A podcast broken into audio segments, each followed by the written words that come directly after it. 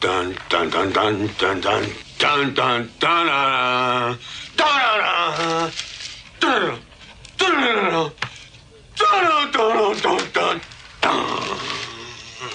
Hey, everybody. Welcome to episode 73 of Steve Agee uh, with my guest, the very talented writer director, Riley Stearns, uh, who, by the way, this was really my first time sitting down and hanging out with him. We're friends via social networking.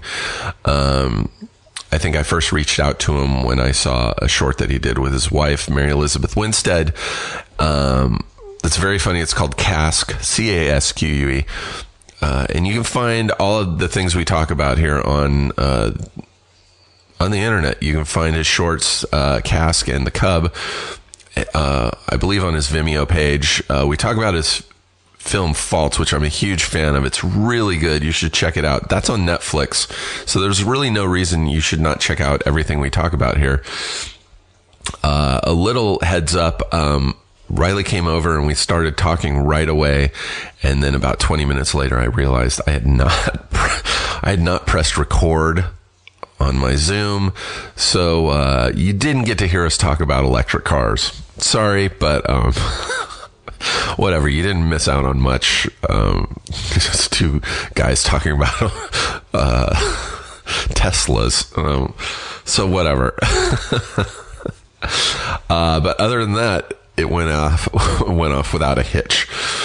Um, what else? What do I have to plug? Uh, this weekend, I will be doing my monthly show that I do with Brendan Small, uh, Baked. Uh, we've usually been doing it at the Improv. This month, though, we are doing uh, the second year of a night on Broadway, I believe it's called, uh, where they shut down a big chunk of Broadway in downtown LA for a few blocks, and there's all these old vintage theaters that uh, I think are usually not in use. so they open them up for the day. And uh, it's just this big like street fair. It's all free. You can just walk in and out of all these theaters. It's worth going and bring a camera just to see these theaters. They're amazing. Uh, last year we did it in a place called the Tower Theater, which was really cool. This year they're having us in a theater called the Palace Theater, which is massive. I I feel like we don't have any business being in this giant theater. It's really cool. Uh, I believe uh, we go on at around 8 p.m. Uh, and do a show for about 45 minutes to an hour. Uh, our guest this month will be uh, comedian John Daly, who's very funny. So if you're not doing anything this weekend, uh, please come down, check out. Um, you can check out my Instagram or Twitter to find out more details. So that's happening this weekend. You can also, I think, go to a night on Broadway.la or night on Broadway.la. I don't know which one it is. Boy, I'm really full of information, aren't I? Anyway, let's stop with the rambling and let's get right into the podcast. Once again, I want to thank Riley for coming over and recording, and I want to thank you all for listening. I hope you enjoy it, and we'll talk to you next time. Thanks. It stopped recording. this has only happened one other time. I was like, I, I wonder why I don't see the levels peaking or anything. We were just talking about hybrids anyway. Yeah, that's true. It, it happened once, one other time with my friend Jeff Davis. We were talking about travel agents, and I looked at the at the recorder and I was like, "Oh fuck, dude!" And we talked for twenty minutes. This is going to be so much more interesting of an intro now, though. So I'm here with my friend who I've known for a while now. I know all his thoughts on car. Fucking a! I am so embarrassed. dude. No, so what's funny is uh, yesterday I listened to your podcast with Lynn Shelton to like, Oh, yeah. just see what it, it was all about and Yeah. everything and how how it kind of went down. I was like, oh, that'll be cool. I think I might have mentioned. and you mention in that you say, well, let me just make sure I'm recording really quick, just because that would suck if if I wasn't. What threw me off was I put this attachment on the end of the Zoom because I was like, oh, when he comes in, if we're talking about anything good while he's in, I wanna here, catch can it. I can get the room. Well, you missed the part where you allowed me to put my umbrella inside your apartment. That's true. You put the umbrella. We I talked s- about the cameras for a Said, second. did you find find my apartment already. I gave away the location of where we live, so that's good. So you guys missed that, yeah. But then we talked about hybrid cars. Hybrids, uh, playing bass. We both wanted to be bass players, which bass is so weird and dumb of anybody to want to be a bass player. I still, because of my, you know, I have this theory, and I think a lot of people have this theory, and I think it's true that a lot of actors or artists want to be musicians, and a lot of musicians really want to be actors or Definitely, comedians. yeah. And so I was at a, a party with my friend Brendan Small, who created a show called Metalocalypse. Yeah, and I, I know uh, what was the show before that again? Home That- movies. Home movies is so good. So I saw Brendan at a party and uh, we started talking music because he went to Berklee College of Music. Like he's an amazing Yeah. guitar player. And we were just talking gear for a long time. And then he goes, Hey, tonight I'm going to the Baked Potato, which is a jazz club in Studio City, uh, to see some friends play. Do you want to go? And I was like, Sure. And so we go and we're sitting in this small, I mean, it's like 80 seats. It's a really small room watching, you know, these guys play and they're like, it's a jazz club. They're like legit. Yeah. Like these are guys, some of these guys played with Zappa and they're like all studio musicians, really good. And we both had the same idea after the show. We're like, why don't we do a show here in this music venue with stand up and music? We'll like, because we know a lot of comedians and actors who do your wife sings we know a lot of comedians who play instruments i was like i think we know enough people we can do a show with our friends interview them have them tell jokes or whatever and then at the end of their set they do a song with the band. That's such a great idea. and so we started doing it and we've been doing it for three years. And for me it's just i get to live out my dream once a month of playing rock star. And i'm playing with dudes who are so good that they make me better like Yeah. i play better. They show me shit every time we rehearse. And um it's been awesome. Um so it's been keeping me playing bass just enough Yeah, I think the the bass thing too for me was I all, I wanted to be creative and I loved music uh, and and I was like I really want to play an instrument and I think that that would be really cool. Yeah. Um, but I also didn't like the spotlight on me. Yeah. And so the bass player was this cool little thing where I got to be like the guy in the background. Yep. But then my favorite bands were all the ones where like Primus was my favorite band for. Dude, I mean, still me is like one of my favorite bands. But Me too. I and I I think I always was drawn to the bass players who actually were out front and were more uh, gregarious and Mm-hmm. Yeah. more talented and or I guess at least in, in uh, more upfront about their talents Yeah. and, and honest about that and like Victor Wooten and Stanley Clarke Oh and dude. Pastorius and like all those dudes Yeah. Were were my heroes. Uh, but I Victor also Wooten, wow that's a deep cut I mean, Bela Fleck. Bela Fleck, and that my I had a bass teacher for like six weeks. Uh, there was this music store, and because I grew up in Austin, Texas, and there was this place called Mars Music, which was a competitor to Guitar Center for a long time. Uh-huh. Yeah. And I, so I started taking lessons there for a little while, and I forget the guy's last name, but his name first name was Sean, and he was the bass instructor there. And he like I was showing him a Primus thing, like really poorly, probably because I was in eighth Yeah, grade yeah. and just like learning, and I had this crappy Yeah. crappy bass and and he was like that's pretty cool check out this though and he played uh sinister minister by Bela Fleck and the Flecktones and i was like oh oh there's a lot more there's, out there it's not just Les Claypool. Like I, in my mind, I was like, he's the best play, bass player of all time.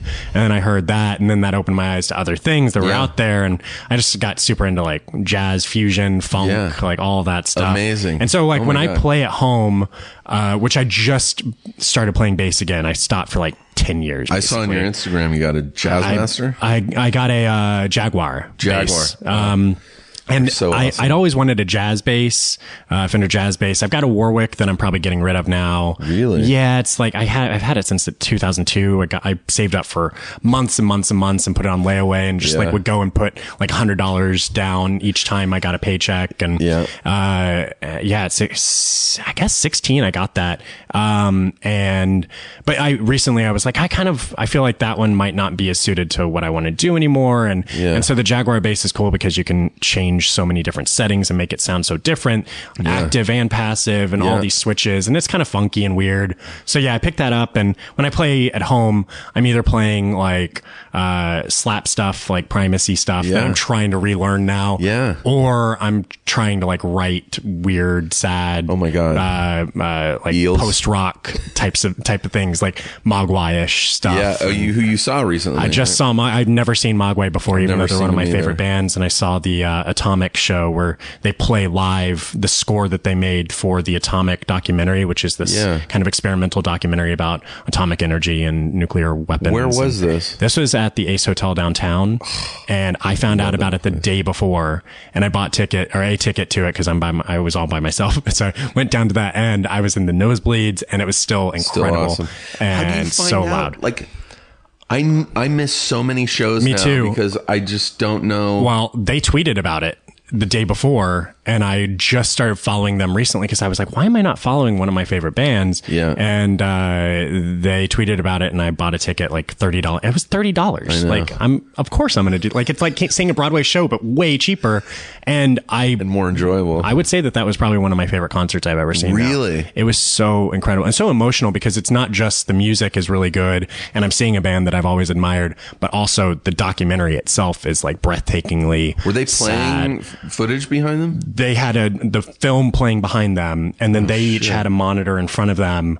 Um, and I don't know exactly how they were staying so perfectly. Cause there, there's one thing where it's so perfectly timed that uh, to a cut where I was like, okay, there must be some type of backing track that they're kind of Yeah. listening to to help them. Yeah. Because otherwise, I, I mean, it's, it's one of the most insane things I've ever seen. I saw the, uh, and when Mary and I were in New York, uh, we saw Punch Drunk Love with a live score, uh, that Jon, Jon Brion? Brion did. What? Uh, and that was kind of incredible. Recently? But, yeah, that was in New York. They did one here and one in uh, New York. And again, yeah, there you go. You I missing out. I can't believe I didn't know about it. The this. only bummer of uh, uh, uh, out of that though was that they played a digital uh, uh, print of it, or I guess it's not a print, but they did it Yeah. pl- uh, projected it digitally, and Oh it it was stuttering so bad, like the file was Mm. not able to keep up, or the computer wasn't keeping up with the file, and so there were moments where it looked like like the worst bar TV you've ever seen. no. But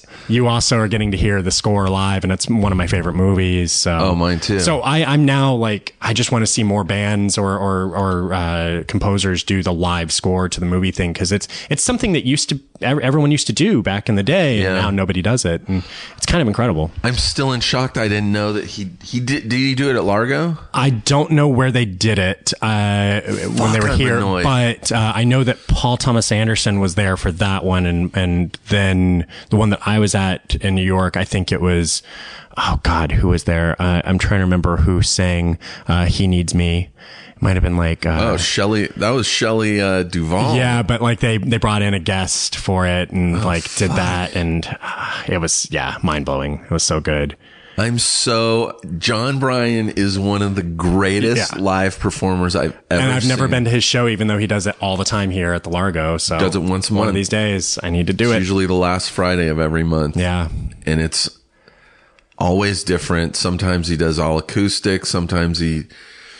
I saw him do one show where he had drums set up with a sequencer, so he would just play a beat and then get up and get his guitar and start playing along Yeah. with it. And, and that's something that Victor Wooten would do. That like I, I got obsessed with loop station stuff, like looping things around, and so yeah. But Jon Brion's like incredible because he's doing every instrument uh, himself, which is pretty. I opened for him once at Largo and was so nervous. Usually I'm not nervous, but because it was a music show, I'm like, none of these people in this audience have come to see any comedy at all. They're probably not expecting it. I'm going to walk out and they're going to be fucking bummed out. Yeah. it was fine though, because Largo's. That's what I was going to say is they know the venue. The, a lot of people who go to that venue know that it's a comedy concert venue kind of thing. So I feel like Yeah, that's- eh, they're they're an educated audience. I think that's the only place I would do that. I opened for Fiona Apple there once too, and Yeah. that, that was that was terrifying because I had seen her just a couple weeks before at the Palladium, and or no, at the uh, at the Greek, and the guy that opened for her, people were like fucking screaming out. They her fans are psycho. Like oh, I'm sure.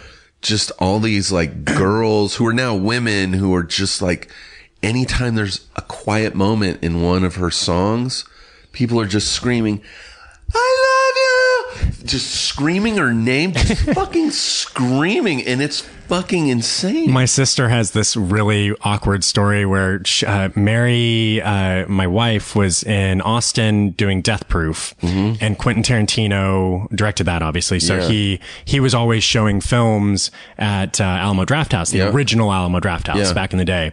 And my sister went with Mary to one of these screenings, and Fiona Apple was there, and in the restroom, my sister said that she thought that she she saw Fiona Apple crying, and so she asked her if she she asked her if she was okay. And she, she looked at my sister like why wouldn't i be? And my sister is the like most em- like she's easily embarrassed and and she's such a sweet person and and she just genuinely wanted to make sure that something Yeah. was okay. And then she was mortified that like she interrupted that moment or whatever it was. But uh yeah i i that's what i always think of when i think of fiona apple and the fact that mary is probably one of her biggest fans too. Oh, yeah. yeah like when Mary Mary plays piano, kind of now. Like we bought a piano recently, like a really really old one, and got it used. And the worst part about it was trying to get it up the stairs. I think getting because we've got like a lot of stairs into our house, and and so that that was like. On our, an ordeal, but when she plays piano, she's almost always trying to play P- Fiona Apple songs that she learned when she was a kid. So, Oh my God, Uh, like her, so my great. Victor Wooten and Les Claypool is her Fiona Apple. By the way, I the s- the same girlfriend that uh that broke up that broke up with me. This might have been a story I was telling before I hit record. I had a girlfriend that broke up to, up with me the night I graduated from music school. But uh, the same girlfriend's the one that turned me on to Primus, and uh, so I used to go see. Pri- I've probably seen Primus close to ten times God, Yeah, they were my first concert. and I once went. My girl, that same girlfriend, her family was from Sacramento, and we were in Sacramento one week, and uh, Rush was playing at the Arco Arena, this big like where they play basketball and stuff. And I was never a fan of Rush. I'm not a huge, huge fan, but I, I appreciate them at least. I was never a huge fan, but Primus was opening for him. I'm like, we're going to see Rush. And she was like, all right. And so we went and Primus just killed. They were so fucking awesome. And then we stuck around and saw Rush and I was like, so blown away. I was like, holy shit. no, I know if I saw him live, I would, I would pre- be pretty like stoked. Yeah, it was. I had not seen anything like that. I was like, just because Primus was just three guys and they fucking rocked and they were awesome. But it was in this huge arena, and then Rush came out and just filled the like. It was like Yeah. It was like watching an orchestra, but it was still three guys. Yeah, and then they're uh, like that's Les Claypool's favorite band is Rush. Yeah. which uh, I, I think he said when because I used to be like a super fan of Primus. So Yeah, like I. Oh, I read all the interviews I could read, and I wanted to like know all the trivia. And when you're a kid, you like get obsessed with things like that, and I was just really obsessed with musicians in general. And and yeah, I remember he, so he's got Geddy Lee's signature on his Carl Thompson bass. Yeah. Uh, and then he also uh, mentioned that like they would play shows with other bands where the audience wouldn't get them. Yeah. And then they played for Rush fans and like Rush fans really That's dug them. so So. I, I think that's kind of cool. Yeah. There used to be a music store on Cahuenga where Cahuenga turns into Ventura. I think it's called West LA Music. It was the sister store of the actual West LA Music in, in West LA. But um, I went in there one day just to look at basses. This was probably like the late 90s. And there was a Carl Thompson bass Oh my God. hanging on the wall. And I was, I was like, I'm going to do whatever I have to to buy that fucking bass. I was obsessed with him. And I, wa- I saw it across the room and I walk over and I was like, oh my God, I can't believe I'm about to try a Carl Thompson bass. Pulled it off the wall. It was a left-handed bass. I was so fucking pissed off. I was like, who the fuck, fuck did this? Yeah. and I still played it like I flipped it over so I was playing it, you know, the strings upside down, and it still sounded better than like any bass I'd ever And played. it's so funny because I've heard that they're the best playing basses ever, and I've also heard from some like really talented bass players that they feel like that they're weighted weird and that they don't play right, and it's oh, because they're handmade. Like Oh, Yeah. I guess each bass is going to be different. Yeah. and I just love that his basses became famous because Stanley Clarke obviously played one back Yeah. in the day. Yeah. He had like his piccolo bass, Yeah. and Les Claypool saw that and was like, "Oh, I want like I, that would be cool to have a bass like that." Yeah. and one ended up in his like local music store, and so he ended up buying that as a kid for like probably pennies compared to what they're worth now. oh, they're like three thousand dollars. I think they're like ten grand. Really? Like people, the, and the wait list is for so so long. And Carl he- Thompson himself is like very very old. Yeah. he's still kicking, but like Really? yeah. I looked up their website recently just out of curiosity, and uh, yeah, they they charge a lot of money. But there are people now doing uh, like replica basses of Carl Thompson stuff and trying to make I've money off of that. some. And I was at NAMM last year and I saw some basses that I was like, that's the fucking closest thing I've ever seen to a Carl Thompson bass. yeah, They didn't feel. as good. Yeah. I was like, ah, this is. I used to be so into like the weird scrolls on basses. and, Yeah, like, me all too. wood, and that's why I got my Warwick. Was I loved. I used to when be obsessed kid, with like, and uh, like a thousand dollars is how much I think I spent on that thing, or maybe eight hundred. I got the like Yeah. lowest model that Yeah. they made, but I had a wood bass, and I wanted that, and I wanted that like feel and everything, and and now for me, it's having a Fender is a little bit more like practical, and uh, but it's not nearly weighted as good as the as the Warwick is. One Like, of my- definitely out of balance. One of my first basses was a, a Ibanez Sound Gear. Do you remember Yeah, those? yeah. Because it kind of looked. Yeah, that's what Fieldy played from Korn. Yes, it kind of looked like a, uh, a a Warwick or a, a Carl Thompson, and they had wood. I bought one that was wood. Yeah.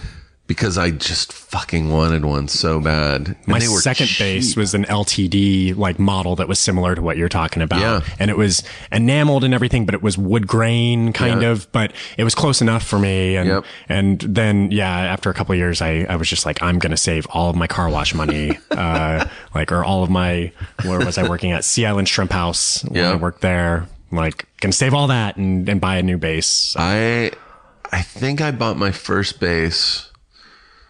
Well, I there were two bands. I saw first I saw U2 rattle and hum, and I was like, and I was I liked U2. They were you know. I thought they were good, but I saw Rattle and Hum. It was, I think it was maybe the first concert movie I'd ever seen. And I was like, you know, just the fucking shots of the crowd going crazy. And when, when they, when the music starts, I was like, oh my God, I think I need to be in a band.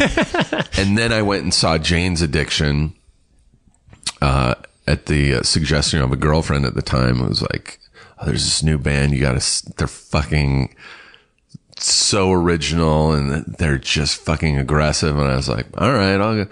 And I'd never seen anything like it. I was like, fuck, this isn't like hair metal and it's not like Oingo Boingo Yeah. type new way. By the way, Oingo Boingo was one of my favorite bands too. And, and so like just a couple days, I think after I saw Jane's Addiction, I like was telling my friend Sam, I was like, I gotta, I gotta get a bass. I, for some reason, I wanted a bass. I liked the bass.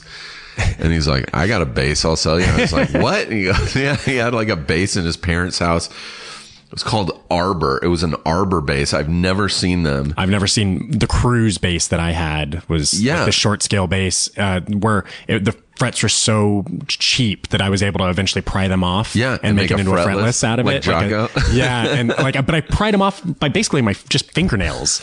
like those, th- that that bass was so shitty. But yeah, like I, everyone starts on something. Oh my. God. It was looking back and I kept it in my parents' closet, one of the closets in my parents' house for years after I'd had many basses. I just was, I abandoned it.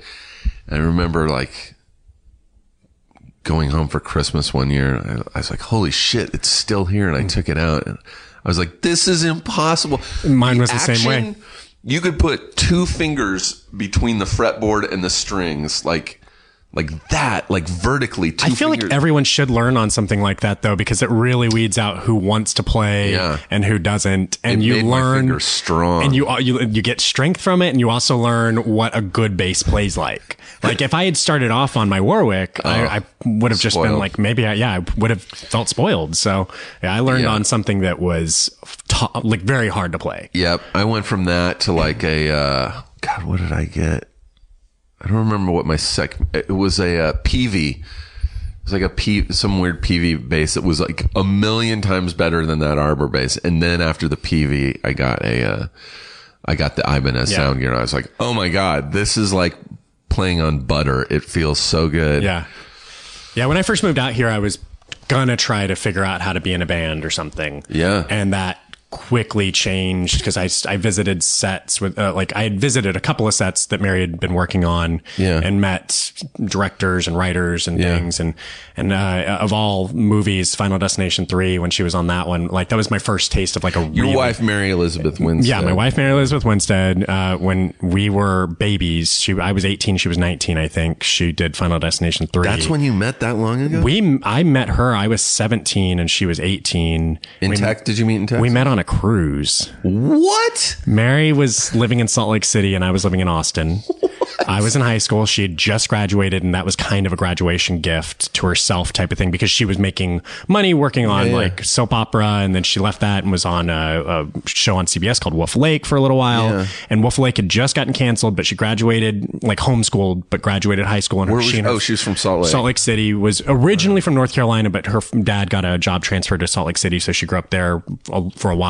Right. Um, and yeah, when we met, uh, she was she was on that trip, and I went with my friend and his friend and my friend's parents, and we met like the second to the last day of the cruise. but she had been following me around the cruise because I was like the dork sitting in the jazz band's lounge and just watching these really awesome jazz musicians Yeah. play a lot, just kind of like checking out the bass player and Yeah. like watching the the the guitar player and stuff and she uh she apparently had been following me around but i walked too fast so she could never like she would turn a she would turn a corner and i would be like at the end of a hall already Where the fuck did he go? and uh i did used to walk very very fast i just was like well why not walk fast if Sure. like when you can Get That heart rate up. getting up yeah uh and yeah we the like oh man i was such an dork. Like the first day like because i brought all my like quote unquote cool clothes. I was i had all my band t-shirts and i i, I was at that point was wearing women's uh women's bell bottoms from like the vintage store because that was Nothing the, wrong with that. I love tightest the tightest pants that i could get. And at that point they didn't make guys skinny jeans. Skinny jeans actually didn't really even exist then.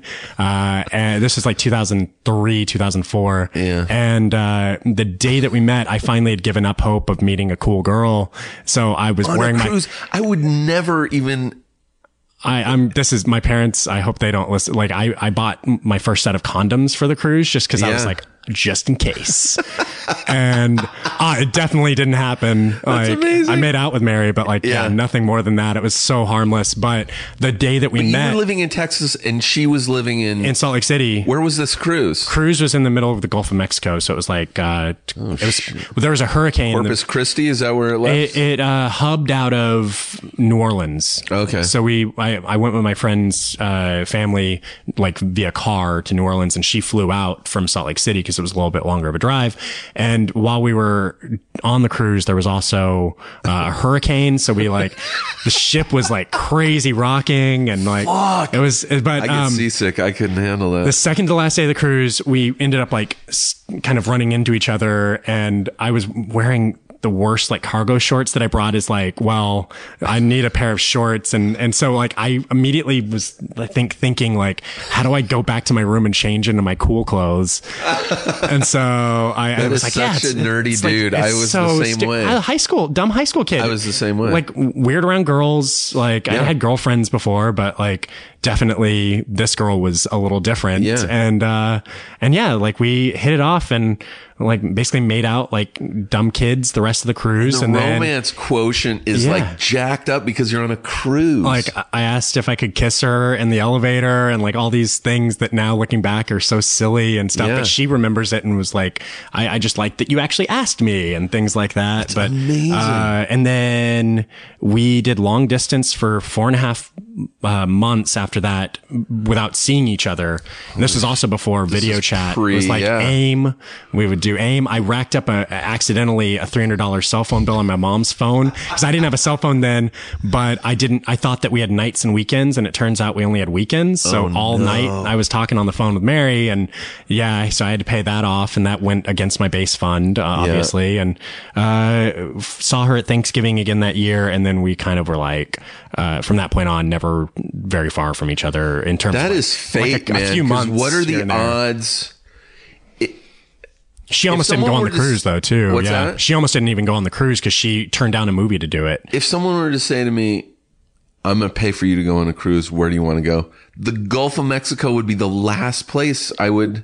I also was from Texas, so that I didn't know any better too. It's like Gulf of Mexico, yeah, like uh, I would've been like Alaska, Caribbean. Well, now it's like well, Car- Caribbean. I mean, it's still like well, it's not the European Caribbean, but Right. like yeah, it was like uh, Jamaica and Oh, that's and all right. stuff like that. So like th- there were things that we did, but we didn't end. up We went to two uh, uh, ports, and uh, one of them was like kind of to hide the ship from the hurricane.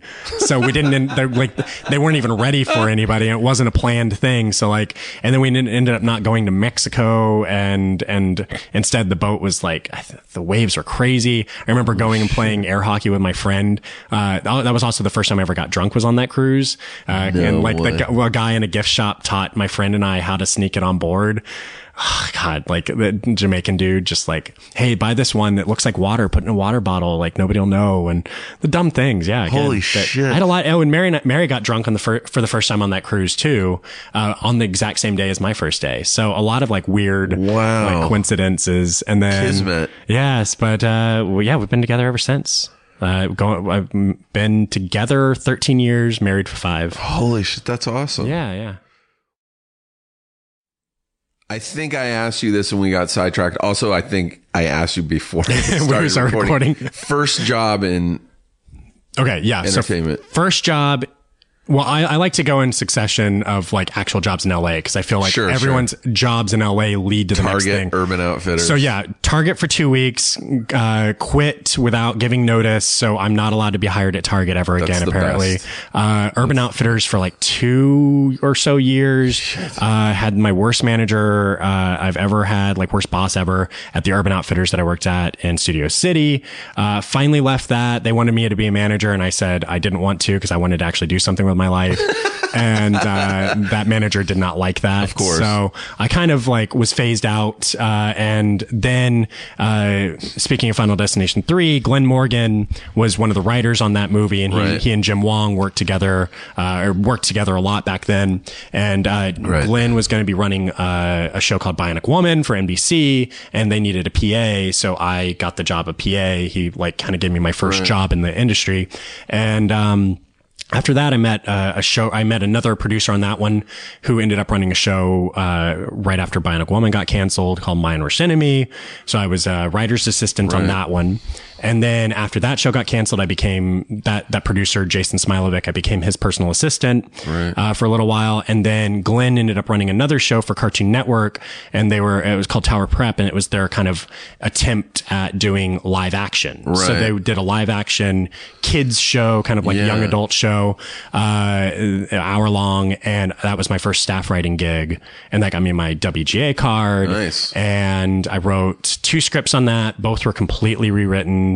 Didn't really feel like I wanted to have to go through that experience of being Right. rewritten again because I, I just kind of felt like my voice was my voice and Yeah. I was trying to make something for the show, but I also wanted it to be kind of different and weird. And one of our other writers on the show was Darin Morgan, Right. Glenn's brother, who wrote some of the best X Files episodes of all time. Yeah. And and so I was just like, I want to do that. I want to like try to be a little meta, but not like too crazy. But I I, I wanted to be a little different. And yeah, as a staff writer, that didn't really work out. So uh, right after that show got canceled, I basically was like, I'm just going to start doing my own stuff.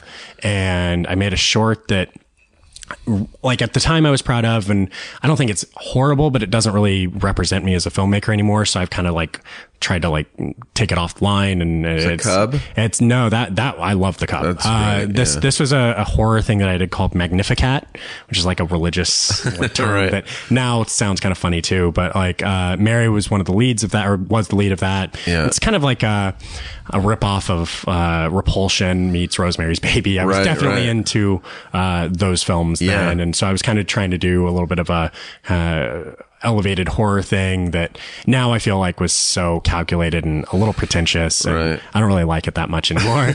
um, and then I made a really silly short in our garage called Casque, and I think that's the first time I ever like really.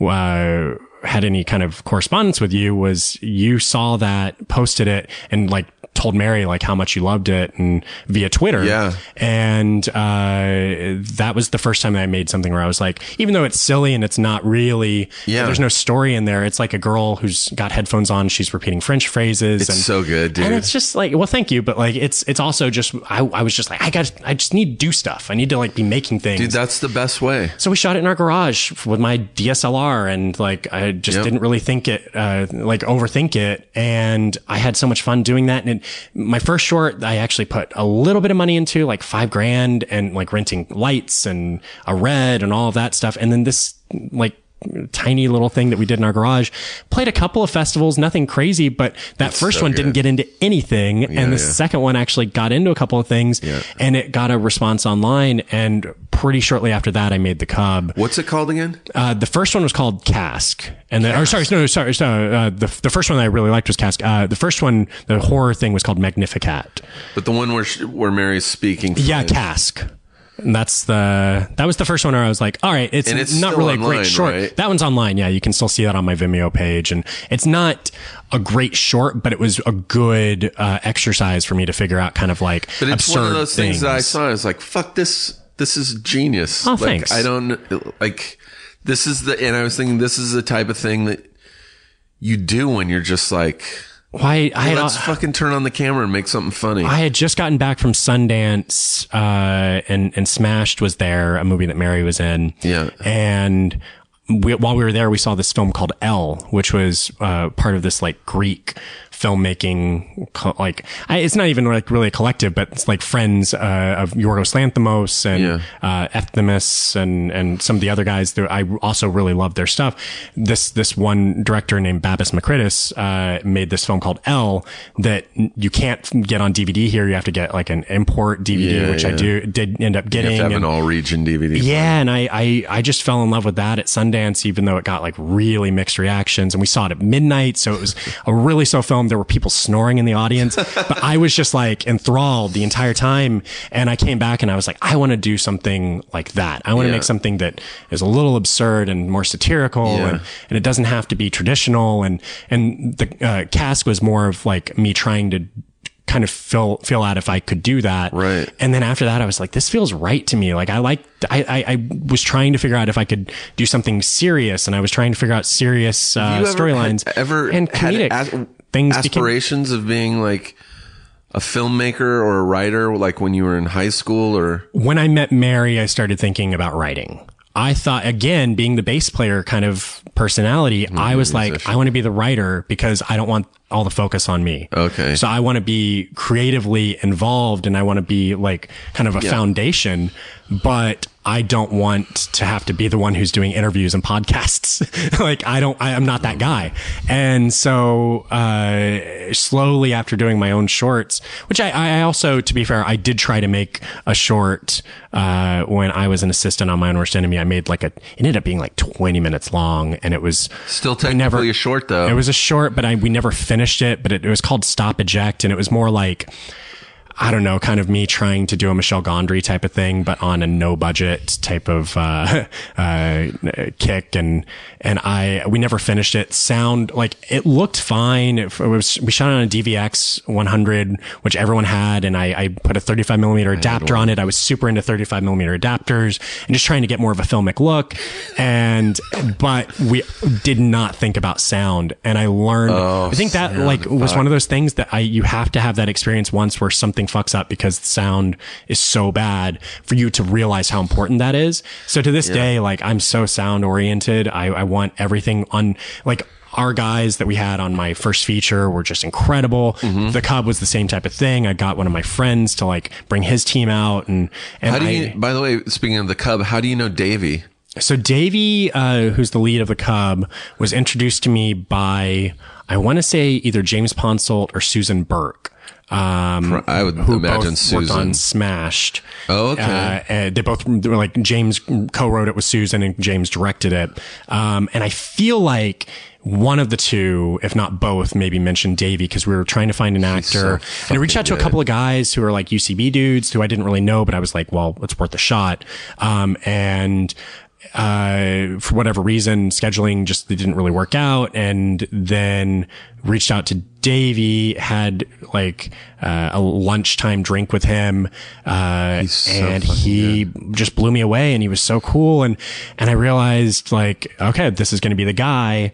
And he also had a look because I wanted Yeah. the, the like, Yep. I wanted that quirk. Uh, I also wanted him to kind of look like he could maybe be a little bit older. Yeah. And Davey at that point was uh, not as in shape as he is now. And Yeah, he just lost a lot of he weight. lost so much weight, and it just was. It, it, it, And you can see the difference amazing in now. Yeah, He's in faults, and he's a lot well. thinner a lot thinner, and, and it was one of those things where it worked out perfectly for the Cub because just like everything about it, he's just so funny and visually he was already like his timing was great, but he also looked the part.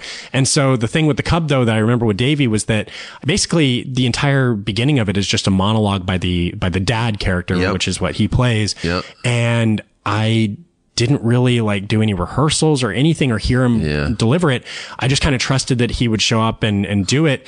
And the first take, he like went through the entire thing without missing a single beat. And I realized at that exact moment, like, holy shit, that could have gone so wrong. I just realized I didn't like, he could have showed up and because I wanted to do it in really long takes. Not enough, uh, and, and he could have been horrible.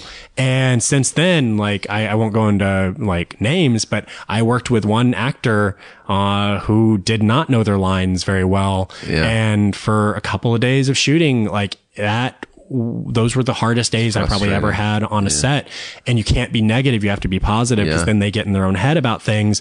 And so I'm having to be positive It about this thing. Everybody. It affects everybody. And like the other actors are trying to like help and stuff. The crew Yep. like are nervous and inside I'm screaming and like wanting to like punch this person in their face. And Yeah. because it happened one day and then uh, this person like I was like, well, they'll show up the next time and they'll actually know their stuff. And No? then the second time they showed up, the same exact shit was happening, and it was my it- biggest fear. It was the worst thing, and also uh, mainly because I had to cut lines that I actually really liked and I thought were character Oh character things, um, and because the performance wasn't there. So yeah, I know, and I also lost a scene, a whole scene because I of that. did a I did a Netflix movie a year a year ago. We shot it a year ago, and I'm in two scenes. And the first scene is I'm ba- I think I'm doing a lot of exposition in the first. I'm like a motivational speaker. I'm setting up like a big tone of the movie in this like Fight Club like type room, and I had an eight page monologue. Oh my god. And I'm I'm like a character actor. I'm always the guy who comes in at the very end of the scene and says, "Hey guys, who shit on the carpet?" and, and then it cuts, and it's I always have like just a You get few the catchphrase, lines, yeah. yeah, which I love doing. And so I, I had this, and I had the script for weeks, and every time I had downtime, I was reading it just going over it over and over and over and over for weeks. Before I would go to bed, I'd spend an hour just going over it. I'd wake up in the morning. I'd go, I'd take a shit in the bathroom. I'd be sitting there reading it. And it, it got to be like two days, two or three days before we were shooting. And I started getting super nervous because as soon as I would put the page down, I would not remember anything. Yeah. And I called, uh, I don't know if you know who Pat Healy is. Pat was I, yeah, I've met Pat a couple of times. Pat was also on the on the movie too, and I was like, Pat, I don't know what to fucking do. I am scared as shit. How do you remember lines? And he's like, Oh man, if I had the time, I, I'd help you run lines. But he's like, I can't. He's like, You'll be fine. Don't worry about it. And I was like. He's like, they're probably going to cut it up too. Like they'll, they'll do coverage. So it doesn't matter. And I was like, I was like, it would still be awesome to do the whole monologue in fucking one take so they can have it. And yeah. and uh and then the night before the director emailed me. He's like hey steve looking forward to seeing you tomorrow. It's gonna be fun. And i i was like can't wait. And i jokingly was like hope i remember this huge monologue. And he's like you'll be fine. Don't worry about it. And i was so fucking nervous. And it's in a room full of people. And then they, we went through and uh, they s- did a rehearsal. I had my sides with me for the rehearsal, and and then uh, we did the first take, and I fucking did it all like as I start talking, it was like coming to me and I tried to just be in the moment, make eye contact with people. And I was like, holy shit. And as I'm getting in my head, as I'm getting towards the end of it, I'm like, you're doing it. You're doing it. You're doing it. And it, I fucking did it. And I was like, I was like, thank God I can fuck up now. And And I, I did a, a, I took one acting class, uh, in college. I only did one year at uh, UT at, of Austin. Yeah. And I took a drama class just to like, or an acting class just to be able to, cause at that point I was thinking, oh, I kind of want to direct maybe at some point. Yeah. Um, and I wanted to be able to like learn how to talk to actors. And one of the end assignments, if not the very last assignment of the class was to do a scene with a partner. And we had to pick out a scene and I, I got paired up with this girl and we found a scene and I don't even remember what it was, but I tried my best to learn the lines. but then I kind of also now realize that I probably was kind of slacking too. Uh, and we get there that day and we get a, like a couple of pages in and I just start like blinking. And so I, I feel awful and I see her eyes looking at me like you're going to fuck up my grade. Oh no. And then I start getting even more in my own head. Yeah. And basically we just had to end, like we stopped and I was like, I don't know it. And I went up to the teacher afterwards and I was like, uh, so just so you know, that's all on me and, and she deserves an A, but like, I, I definitely don't want you to take any Yeah. this out on her. And he goes, Oh no, I know. And I was like, yeah, that's about right. like, "Oh, it's He's like, obvious." no, it's obvious. You fucked that up.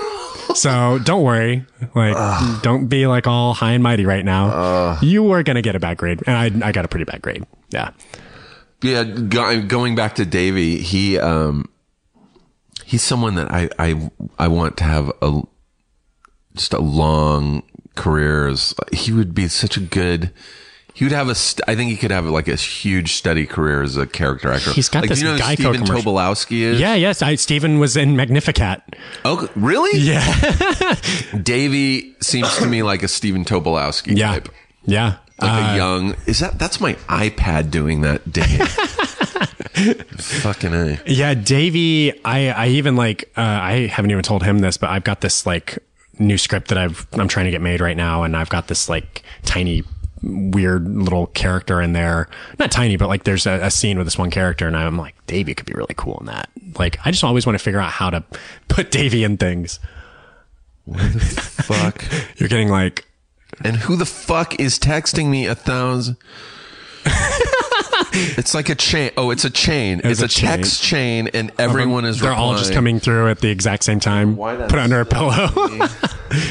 um, but yeah, and then when so I after I made the Cub and it, it played Sundance, and I met uh, Keith and and Jess Calder right after Sundance and talked about the script that I had an idea for, and and uh, ended up writing like right after Sundance too, which ended up becoming Faults. I ended up putting Davey and Faults as Yeah. well uh, because I just I like I said I want to keep like using. I just watched it again last night because I Oh, wanted awesome. to refresh, and I, I forgot how funny it is. Thanks. Yeah. That uh, the cold open yeah. where he's in the restaurant and he's just like trying to con his way out of a free meal, and he's Yeah. like, "I'm not leaving till I'm done." They're like, "You finished all your food," and he just pours ketchup on the plate and starts eating. Just eating. being spiteful and yeah. Those are my favorite types of characters. Yeah, the one I- that it's Leland Orser, right? Leland Orser is the lead of that movie. Yeah. He's such a good actor, and the character he plays is one of my favorite. Just a guy who's just like life has not been, really been good to this guy, and he's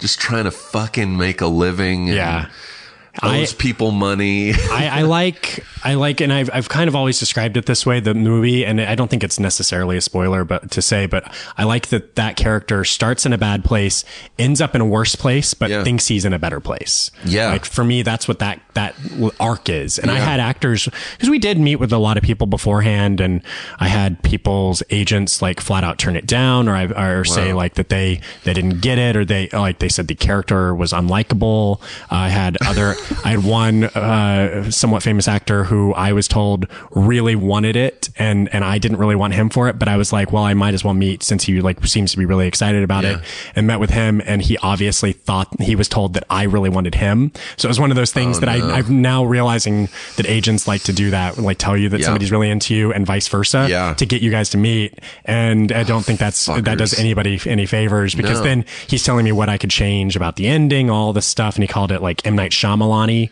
and I was like, "Fuck you." What? But uh, when we ended up with Leland, he was just like the guy. He was perfect and Perfect. Keith- I can't Keith- imagine and someone else doing that. That was Keith and Jess. Uh, their their recommendation. They were working with him on the guest, and they sent me his picture on the guest while they were on set, and I was just like, "Why didn't we think of this before?" Just I'd always been such a big fan. And suit and the brown suit, the entire movie. and the fucking the the way he looks on the book jacket. we did just photo like shoots for that. Yeah. fucking a man. But I, I just like characters who are flawed, but n- still like you, you believe that they're real people. And, and I just felt, felt like Oh, the there's thing I loved about, very real about. thing I loved about Ansel is that he is, he just wants to like wants it to change. He's just waiting for his life to like stop hitting rock bottom because Yeah. he's the kind of guy who we model a lot of his stuff after talking about like uh, uh, people who suffer from substance abuse and how you hit rock bottom and you make a new rock bottom. Yeah. and so for him, Find a way to go he just further. always is finding like a new way to make the like his new rock bottom lower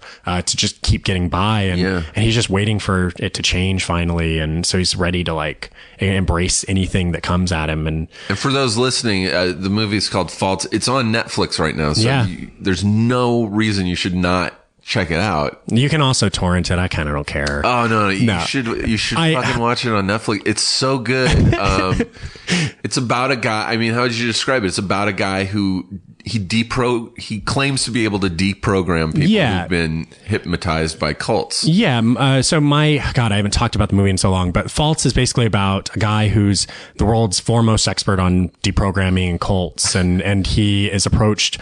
uh, He's at this point though he's living out of his car, and He he no he owes money. Owes money. He's going through a like bitter divorce, and so like everything is falling apart for him, and he's he's uh, doing speaking engagements at uh, like motels and in conference rooms, and Yeah. and again like that kind of goes back to the whole first scene where he's he's trying to get a free meal and kind of trying to con the system to get that free Yep. meal.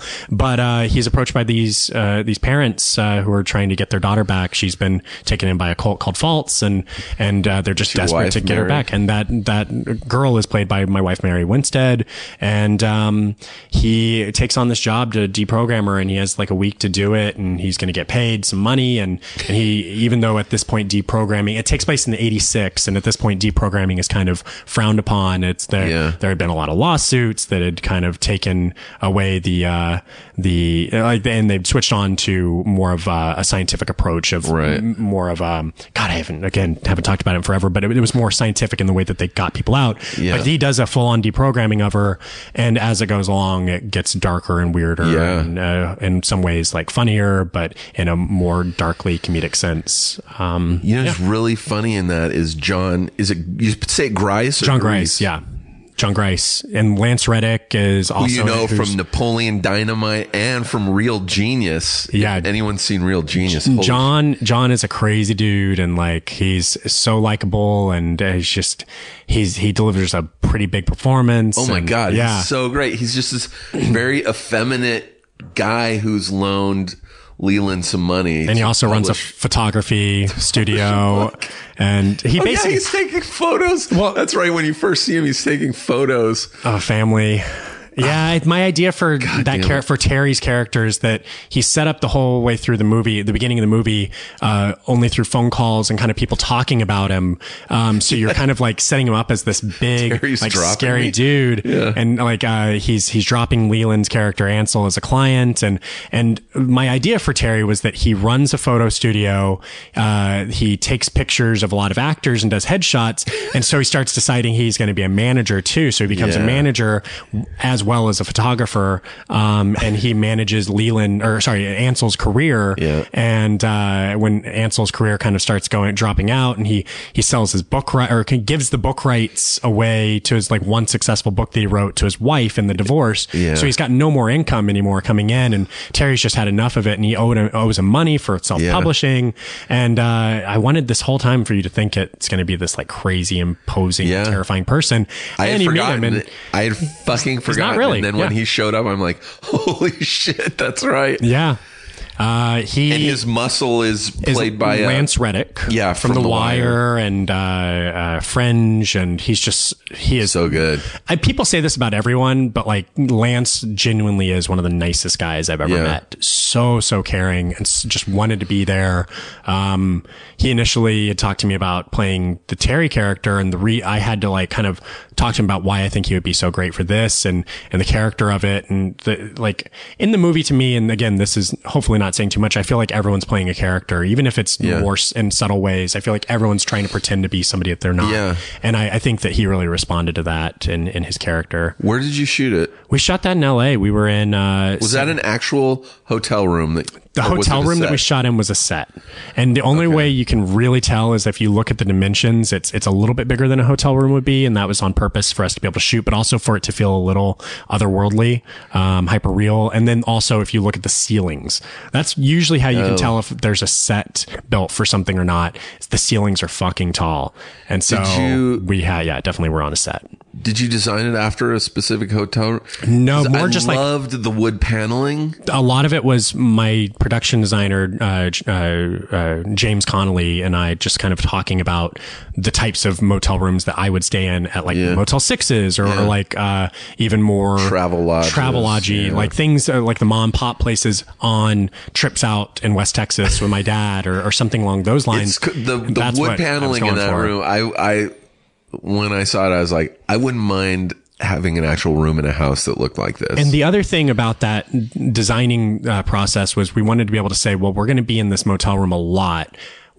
I want to be able to turn the camera at a different angle and have it feel slightly different because we didn't want it to feel stale. So Yeah. the wood paneling on one wall would give you a different look for part of the movie. Yeah. You could be on the wallpaper for other parts. There was this like weird window in the back corner. Yep. Um, the bathroom is specifically designed to be very different than the other part of the room. Like, they, like my our, my idea was that the guy who uh, uh, owns the motel room or motel complex. Uh, got a deal on tile and, and a, like blue tile and linoleum and stuff. And so he was just like, well, why not have it be blue? Like Sure, he just doesn't, and like the toilet and bathtub is all blue. And I, in my mind, it was just like, well, that's the cheapest thing. So yeah, I'll just take that. And I don't care if it matches the rest of the motel room. So very much designed that entire thing. It is thought about very it. 80s looking. It's very 80s in a way that doesn't feel like a caricature. Like that was another thing for me. Um, almost more 70s in a lot of ways because it was, Yeah. it was a, a lot of times in period pieces, like I heard, I don't know if this is true or not, but a production designer told me that one of the things that annoys him about watching No Country for Old Men is that Uh, I think t- it takes place in 85 or something like that. And it's never really stated, but it takes place in 85 and every single car is an 85 model. Oh, it is. And I never really like n- noticed that, but I also there were don't cars, know cars before 1980. and so that's the thing is you uh, a lot of times especially in smaller towns when you're doing a film that takes takes place in a smaller area and less urban you're going to be more 10 or 20 years behind especially back then Yeah. because the internet wasn't a thing and you like it took things a while to catch up Yeah. uh, mtv like wouldn't have been as prevalent and yeah, farm owners and blue collar people aren't going to be w- driving cars.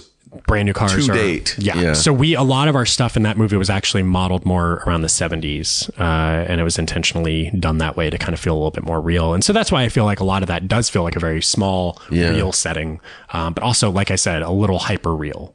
That's so good for your first movie. You have a really good eye. The script's great. It looks fucking great though. Our cinematographer Michael Ragen is he also shot The Cub, uh, and he shot my first short, the horror thing. Uh, but we became like really good friends through all of this, and I, I feel like I'm going to use him on everything. And he just shot a movie uh, that came out this year called Kicks, which is also really great. And uh, it, he is going to be like somebody to watch for sure. It looks He's a music great. video commercial director right now, but like his feature stuff is like really good. All the shots are really you can tell they're thought out and looks really good like Thought out on the day, especially. the kidnapping scene in the kidnapping at was a little gross, more grocery store Like looks- I had that idea for the kidnapping of uh, early on, where I, I just wanted it to be kind of all from inside the van and have it be more Really like cool. Coen Brothers y type of nod Yeah. of having it all take place in that frame of the Yeah. door inside the van. And, uh, yeah, it's, it is funny though, cause I, I, we did one director test screening of this before, Uh-huh. like had temp sound and temp score and all this stuff. And it wasn't completely finished. And, uh, one director did end up saying like, do you have any more like shots like outside of the van? Like, and Keith, our producer jokingly was like, yeah, we, well, we do have that helicopter shot that like kind of zooms in and goes through the top and everything. But Yeah. like, we just didn't want to use it. But Yeah. no, it- like the movie was deliberately shot. And if, if something didn't work, we were kind of screwed because that it was shot very minimal coverage. film. And, but that's why I wanted, like, I, I'm not going to make a movie and then figure it all out in the edit. Like, I want to make You're a not movie and- watching like that be sure that that's specifically. You're not watching it going, "Fuck, I wish there was more coverage." Well, this director You apparently get did. it, fucking all in that. Yeah, it's just a quick scene. And it's yeah. fucking. and, and I'm proud of it that way. And, and there, kicks the dude in the fucking face. and God, yeah, he takes such a good fall too. And yeah, was that I- choreographed? That was choreographed for sure. Yeah, like I even in the script, it was written that way. And and like uh, another director friend of mine, when he read the script, uh, gave me the idea of the shopping cart kind of dragging, like her Yeah. pulling onto the shopping cart. So that was just like to add a little bit more. And I, I have like purposely stated that there are people in the background who are just watching it happen and don't really do anything because they're kind of in shock. And Yeah. and I think that's most people's reaction probably to something like that. And I did have people then afterwards, like there's one person in particular who's like uh, an effects person saying, "I could I could make them look like they're more concerned if you want." And I was like, "No, why would I do that? That's why we shot it this way." Like manipulate the performance, or like have have them like I can map like, I can have them like and- run a little like to, like they're gonna go call somebody. Like no, we shot it that way. That's why we did it. That's just funny. Yeah, I for me there's no point in making a film if you're not like really thinking it out and and and like saying I'm standing by this this idea and I'm, I'm Yeah. standing by the shot. And if there's better ideas, then great. But like on the day, you have to be able to let go of the fact that after you shoot it, you've shot it. Yeah. And there are reshoots, and we did do a couple of reshoot things. A lot of them didn't end up in the movie because in the end, the original version was better or more suited Right. to it. And I did fight some battles on that too. But uh, it's it's a team effort. Everyone's like there for a reason. But I do very strongly believe that when you shoot something, like you better be ready to like stand by it. So How much did did you storyboard everything? no, we didn't? No, we. I, I created the shot list for each week. Oh, okay. Uh, each week, I would create the shot list the weekend prior. Like we, I would have a, a one day weekend. So you still knew exactly what you were. I, I would write figuring it out. Well, no, I, I, we kind of were and kind of weren't. So I would write down things like medium on Ansel, close on Claire. Right. But then on the day we would figure out what that meant, and a lot of that would change. And um, yeah, I've still got my like initial ideas written out in my like script that I have, and the one that I would cross out all the pages when we would shoot a scene, and it was just like this. How like, long thing. did it take? 18 day shoot. Oh, not bad. Um, yeah, so quick one. Uh, I don't know the exact budget, but it was not a lot. Yeah. Uh, but it looks more expensive than it actually It really was. does. Yeah. Um, going back to shorts, I used to have an obsession with movies that were made based on shorts. You know, like um, Bottle Rocket Yeah. There used to be more of those, I think, or even too. Napoleon Dynamite. worked out really well. because I would watch a movie and be like, oh, I think it was Bottle Rocket was the first one I watched, and someone was like, oh, you know, it was a short film first. It went to Sundance, and I was like, oh, I got to see that. I like. Yeah. short films, and then you watch it, and it's fine. Yeah. and I'm like, who watched this and said this should be a movie? Because the the short of Bottle Rocket is kind of like just a one It's pretty one notey. yeah, like, it's, it's like almost like a scene to get a movie, the like feature a made. sketch almost. Yeah. Yeah. And I was like, I never.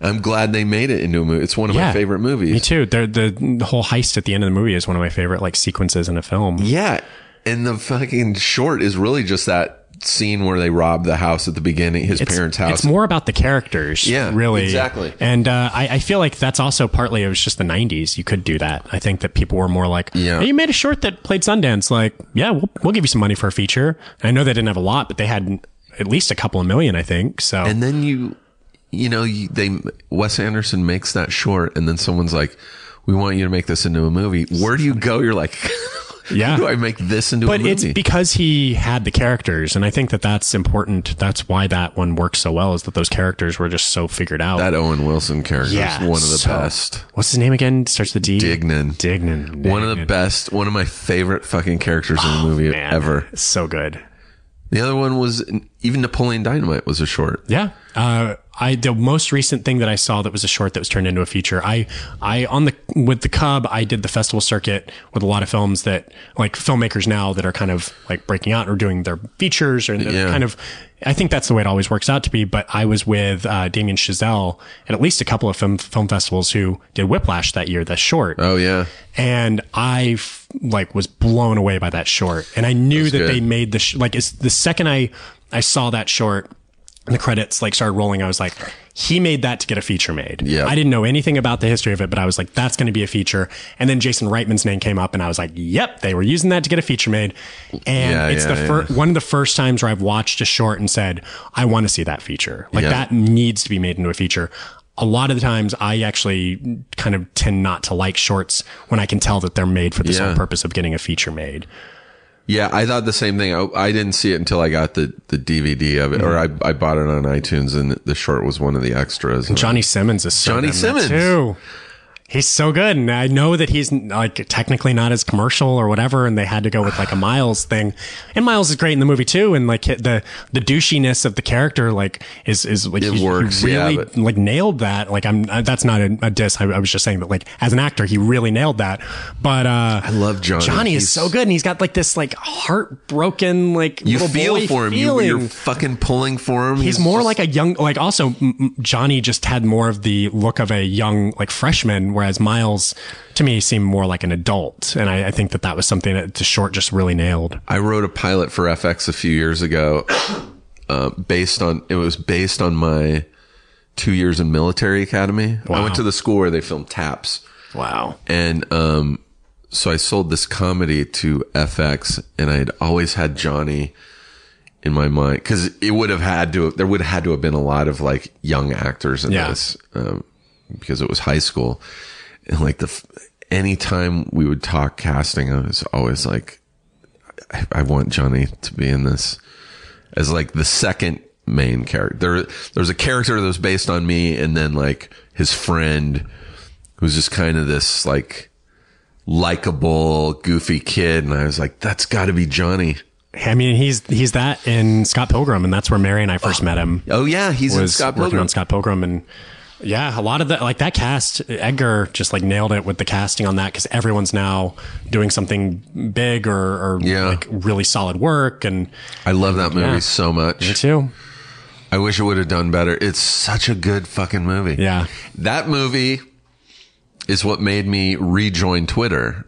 I I had 1 million Twitter followers and I deleted my Twitter account cuz I was just being a bitch. I deleted mine at one point. Yeah. Yeah, I was like I didn't have a million followers, I'm sick though. of people like bitching at me for me posting my opinion, so I just deleted my account with a million followers.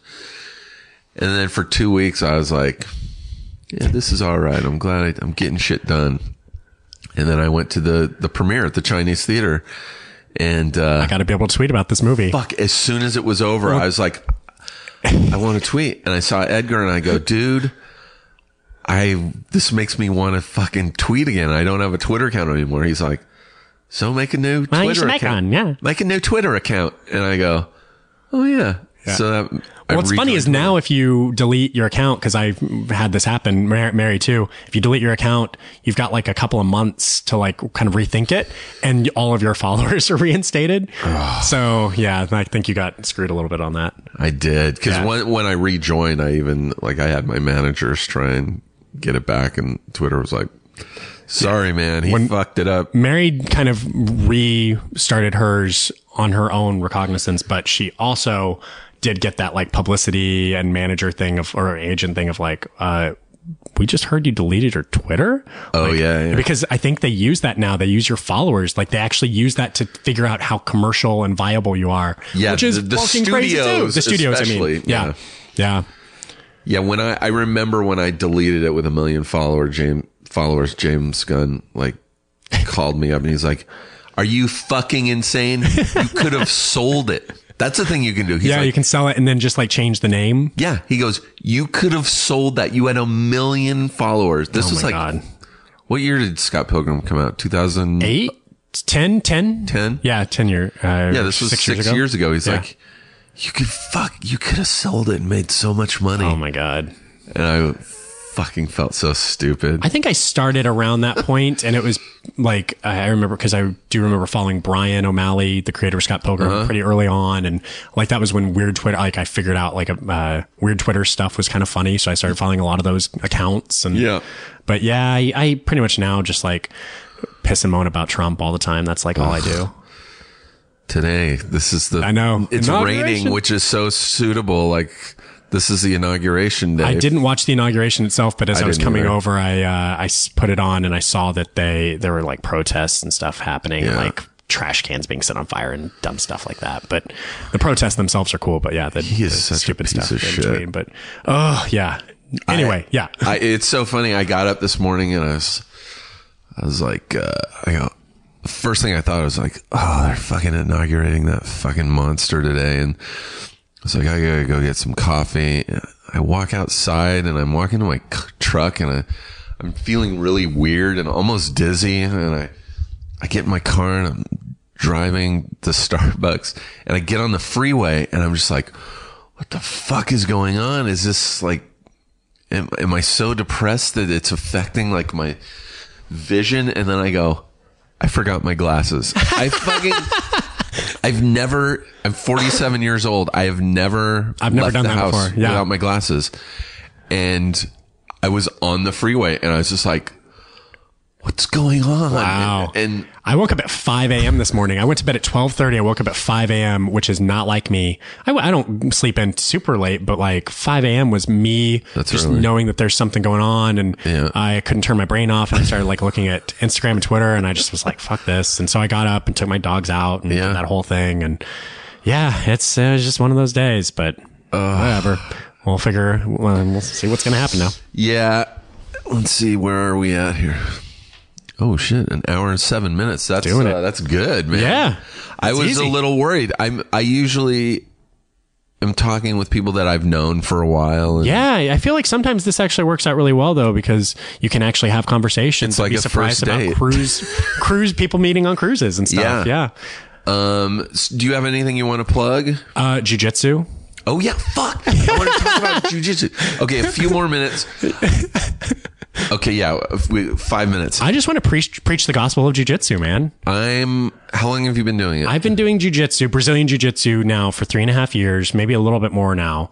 Um, I'm a blue belt uh, that goes white, blue, purple, brown, black, Uh-huh. and it's one of those things that I just have call- fallen completely in love what with. What made you start? So I used to watch like MMA kind of secretively because I felt like well, I shouldn't like this, and I'm an I'm an artist, and I don't want to like. Yeah. What are people going to think of it? What's Mary going to think? And so she would come in, and I would like change the channel like I was watching porn or something. I'm Like, in here. No, uh, uh, I'm not. No, nothing. Um, so I, I was watching MMA, and and it was m- the fights that really really intrigued me were the ones that ended up on the ground, Grappling, and yeah. the guy who was less athletic looking or um, wasn't as good at striking was just demolishing somebody uh, on on the ground, and I, I was like, "What is that?" And in doing research, I was like, "Oh, that's jujitsu. I should like figure out a jujitsu thing." Yeah. And then I started working on Tower Prep as the staff writer, and I, we were working in Glendale, downtown Glendale. And uh, down the street one day, I was walking to Porto's, and I passed this place that had a, um, a sign up saying uh, Ju- uh, Gracie Jiu Jitsu, or it was called Gracie Barra in particular. And I was like, I'm going to go in there and sign up once they officially like open their doors. And three years later, I finally walked through those doors and signed Wow. up. It took me that long because I was nervous. I was like, I don't. What if I'm not that guy? What if I? I'm also out of shape and like I- Gracie's one of the biggest names in jujitsu. it's the it's the family name that kind of started Brazilian Jiu Jitsu and uh, Yeah. kind of took it and made it more Royce mainstream. Gracie. Royce Gracie, uh, Rickson Gracie, the whole the whole crew. I mean, UFC started as a way of showing Gracie Jiu Jitsu could beat up any other type of martial art, and so like it's funny that that's the history. And now it's more of a well-rounded sport, and there everyone has to know grappling, or else you're going to get destroyed. Just like everyone has to know striking too. But I was like, well, I don't want to get punched in the face, but I do want to learn how to break somebody's foot or like uh, choke foot. choke somebody out or Yeah. whatever it is. So started doing jujitsu. Yeah, like I said, I think it was May of 2013. Uh, that first year I was into it, but I was going like twice a week, maybe, maybe once a week here and there. And, and then I started making faults. And so I took, uh, a month off to make it. And then while editing, I took, ended up taking, uh, a month off, which turned into two months, which turned into four months. And I finally got the courage to go back. I basically was just like worried that I wasn't going to have it anymore. Like I, I was going to get my ass kicked and I did get my ass kicked when I came back, but I, you get it pretty quickly. You get your cardio Yeah. back up and, and, uh, ever since I've just, I can't not go. And, and this year in particular, Mary, uh, and I moved to New York for about five months while she shot a show called Brain Dead. And while she was there, I was writing, but also had a lot of downtime and kind of holding down the fort. And she had long hours. So I was like, well, I'm going to go to the like greatest martial arts academy in New York, uh, Marcelo Garcia's academy. And I'm just going to have a blast and do jujitsu like five times a week. And, you so I did did it. that and came back and was like, I want to do that here now. And so I ended up changing schools. I, I love my old school, but I also wanted to do less gi jujitsu, which means you're wearing like the actual kimono. Yeah. And I wanted to do more no gi, which is more just like guys in Spandex yeah, tights and- tights and, yeah. and shorts and shirts Yeah. and, and it's more like a real fight. Yeah. And so I, I moved to this other school in, in LA and the instruction is like incredible and the guys there are so good. What's the school called? It's called Five Star Martial Arts, but it's uh, an it's affiliated with Renzo Gracie uh, uh, in New York. It's Okay. it's also called Renzo Gracie LA, and uh, I basically like I've gotten one of my director friends, uh, uh, this guy named Stefan, uh, into it. He's been doing it for about a year now and he's got his, he's a white belt. And then I've got two other directors. I almost got James Ponsoldt into it. His wife bought him lessons, but he never showed up. and then Sam, I don't care like calling him out about that because he, he should have come. He wanted to, but Yeah. he never did. And then, uh, another director friend of mine, uh, is, is talking about trying to start a class, start classes. Uh, I, I got a text the other day from John Gourley, the lead singer and guitar player for Portugal the Man, just Yeah. saying like, so what about this jujitsu thing? Like everyone's starting to get into like the idea of doing it. And I, I think it's a great way of staying in shape, but also just learning how to defend yourself and feeling confident. And you learn something new every day. How much more confident do you feel? a now? million times. Yeah. Like I know what to do to the body to make it break and bend and stuff. And I'm not like the toughest guy in the world, but Yeah. if somebody else doesn't know how to grapple, like there's just no comparison. Like Yeah. I, I, so I could, I don't know the first thing about striking, but if I can take something to the ground, I, I, I feel confident. But in general, I just feel more confident about myself. I, I, I was at 180 almost when I started jujitsu. Couldn't make it through my first class without throwing up. And Oh now I'm, I weighed myself yesterday because I'm looking at competing again soon. I'm 147. Holy shit! And it's just like, I, I feel incredible. And it's just like a mental component and like just learning new techniques every day. And, and you have bad days and you have good days, but they're always fun. So it's I've like, always wanted to. I've always been obsessed with martial arts, and I hate using the Karate Kid as an example, but I fucking loved the Karate Kid. I Yeah, love Bruce just- Lee kid too, movies. yeah. I love all those Shaw brother brothers movies, um, and I've always kind of wanted to try a martial arts. You know, It's so And- funny. Like when I was a kid, I was super into martial arts movies, but as an adult, I, I haven't really watched a lot. Yeah. And I started doing jujitsu. And now my next thing that I wrote, it's called The Art of Self Defense that I'm trying to get made right now. We've got a producer on board and the Zellner brothers are like EPing it. And Nice. like, I'm just so excited about it and trying to get that kind of put together. But that's about like karate and jujitsu Oh and martial arts, but it's like with a false type of bend. Or, uh, I was gonna say, I was like, when you were coming here, I was gonna say, I, I, I want to tell him he should do a fucking martial arts movie. It's my yeah, my martial arts movie is basically uh, a takedown of masculinity and like the machismo Yeah. like thing that guys innately have in them, and like the wanting to belong, but also like w- wanting to not feel like Yeah. like they they can't handle like take care of themselves and and just like feeling less than a man. And I I feel like everyone kind of has that in them, and and then there's the opposite end of the spectrum, like all these douchebags call people like beta males and cucks and Yeah, shit like that. That's just the stupidest thing. And uh, so yeah, that's that's what that movie's about. And uh, I'm trying to get it figured out. But it's I, I wanted to do a jujitsu movie, and and then I was like, well. I don't think jujitsu would look very cool on screen, like especially going for more of a comedic, darkly comedic uh, thing tone.